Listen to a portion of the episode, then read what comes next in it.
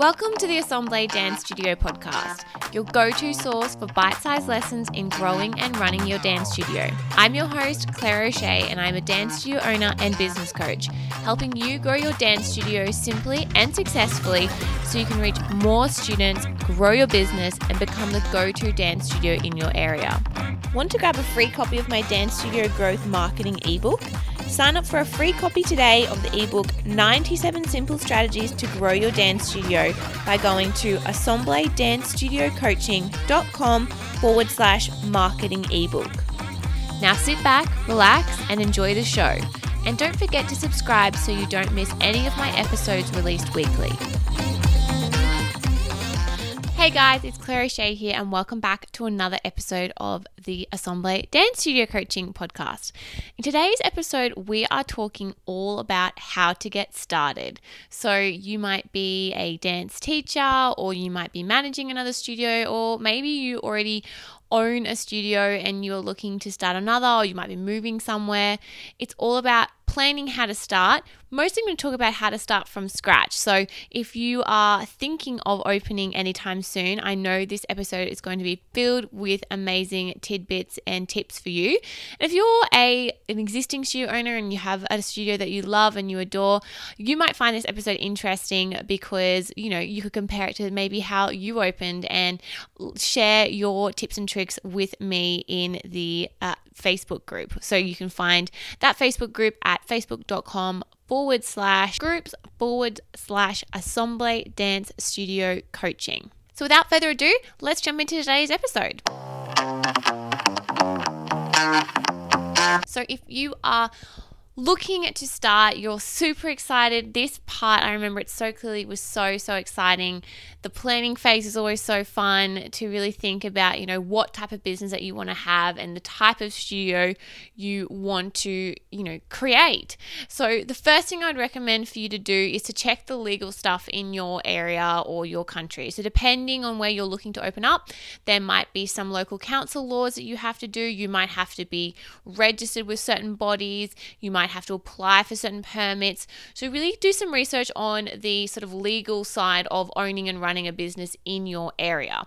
So, but with that in mind, I also want to to keep in mind when you're looking for a place you want to open to think about it in terms of being respectful to other studio owners and finding a spot, you know, with little or not any competition and that's not always possible in your area obviously but i definitely think there is a way for you to do it in a considerate and a kind way where we're not opening up like next to or on the same block as another business. I just think for you as well, like it's just not going to turn out for you like you're you're the new person on the block and yes you um well I'm sure you're fantastic but you know those the businesses there and existing will have that reputation for being there first. So, you know, within your power, try and find a place where it's either, you know, a little bit away from the current studios. Uh, and for you as well, being in a new area or an area with a little competition is just going to mean more students for you, which is obviously a bonus.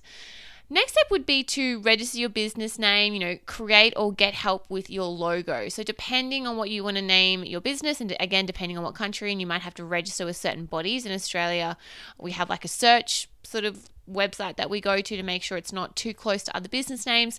Uh, and then you pay a fee to register that name. And then from there, you can, you know, add it to an ABN, etc., whatever you need to do.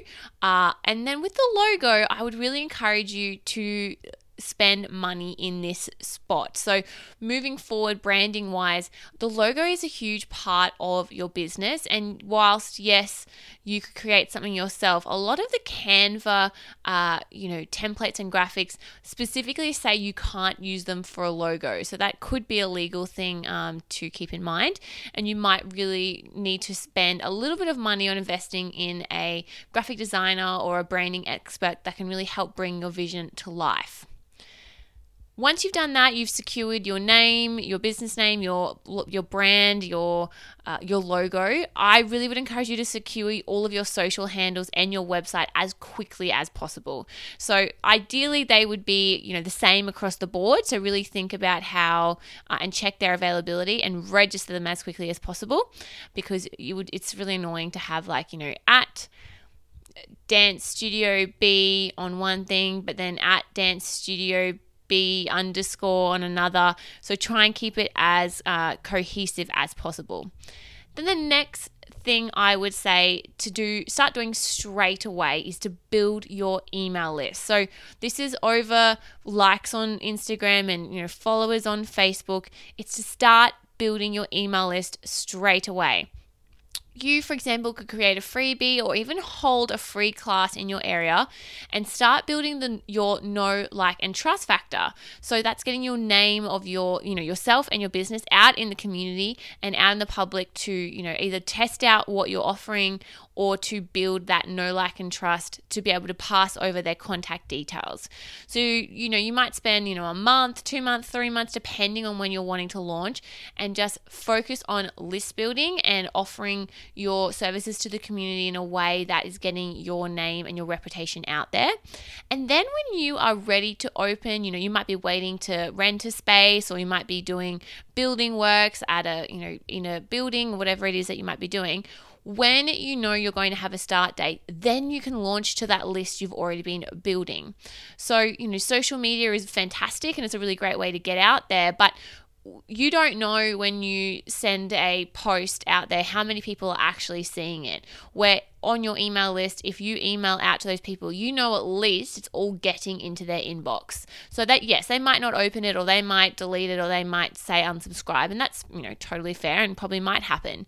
But at least you know you're actually getting in front of those people. So if they are wanting then to connect with you that they can versus your um you know your social media where you really just don't have any control because it's not up to us. We don't own those uh, viewers or followers or the people that are on our who like our page. We don't own that and we don't own those lists. And that's really something to keep in mind. And that is why i place so much emphasis on building your email list Obviously, from there, you can start to think about paid ads through Google or through social media, or maybe there's local primary schools or something that you feel is going to be working for you best. But again, before you put money into paid advertising, there is a couple of things that I would recommend you do first. But I think to get started, uh, the above is a really great, or what I spoke about previously, is a really good place to start. Check your legal stuff in your area, find a location with little to no competition, make sure to register your business name, find a professional or someone to help with your logo, secure your socials and your website, start building your email list straight away by either creating a freebie or holding a free car- class and building your know, like, and trust factor before you launch to your list. So, that is my tips and tricks on how to get started. Again, if you are starting, I work with clients every week who are starting their dance studios, and it's one of my favorite things to do uh, to help support them through this journey as a new studio owner. If you're looking for some extra guidance and support, I would encourage you to head to my website or reach out to me on Instagram, and we can always get in touch to uh, talk about how it would be best for us to work together in the future. Uh, again, if you are a previous studio owner, the same thing. If you were needing some extra guidance and support, someone to bounce ideas off or keep you accountable, be sure to reach out to me. There's a couple of ways that we can connect. Uh, and if not, I would love to know how you got started in your dance studio because depending on you know the year or the time, I'm sure it was very, very different to what I just suggested then. Uh, and I'd love to know if any of the above tips that I mentioned before were helpful helpful to you in any way. So that is all for today. I hope you found today's episode helpful. As always, please leave a review if you liked today's episode, and I look forward to speaking with you next week. Bye for now. Thank you for listening to the Assemble Dance Studio Coaching Podcast with your host, me, Claire O'Shea. If you enjoyed this episode and you'd like to help support the podcast, please share it on your stories on Instagram and tag the show or leave a rating and review. To catch all the latest from me, you can follow me on Instagram and Facebook at Assemble Dance Studio Coaching. Tune in next week for another episode all about helping you grow your dance studio simply and successfully so you can reach more students, grow your business, and become the go to dance studio in your area. See you then!